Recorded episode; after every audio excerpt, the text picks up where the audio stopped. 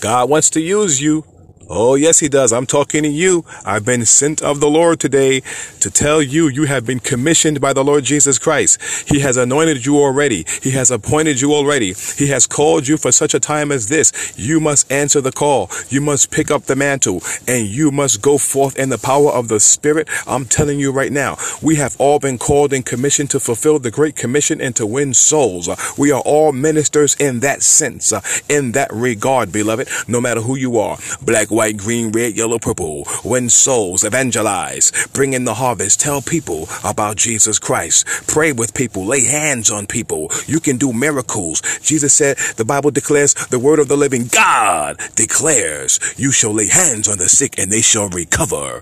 The Bible says, furthermore, the, the Lord Jesus Christ wants you to know, beloved, that you can do the same miracles that he did. He declares it in his word, even greater. He said in John chapter 14, verse 12, he said, greater works than you, than these that you will do because I go back to my father.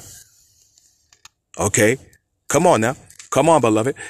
It says, verily, verily, I say unto thee, the works that you that you see me do. He said, He that believes in me, these are the words now. Catch this. These are the words, the precious, powerful words of the Lord Jesus Christ, the Son of the living God.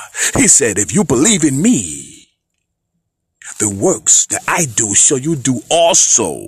The miracle signs and wonders that I do, he said, you will do also. And he said, greater works than what I did. He said, you are going to do because I I'm about to check up out of here. I'm going back upstairs. I'm going back to the Father. Oh yeah, yeah, yeah, yeah, yeah. That's what your Bible says, beloved. Come on, the devil is a liar. Shout amen if you believe it. So that tells us, beloved, that it is the will of God for us to be used by God and for God's, his fire, his, his divine electricity, his power, his energy, his love, his resources, his might, his majesty, okay? His anointing, his spirit can flow through you. You can do miracles. God can use you as an instrument, a vessel, a vessel, a vehicle through which he will flow to touch and minister to hurting humanity. You see that? God wants to use you. Okay? And that's the bottom line. And I'm gone.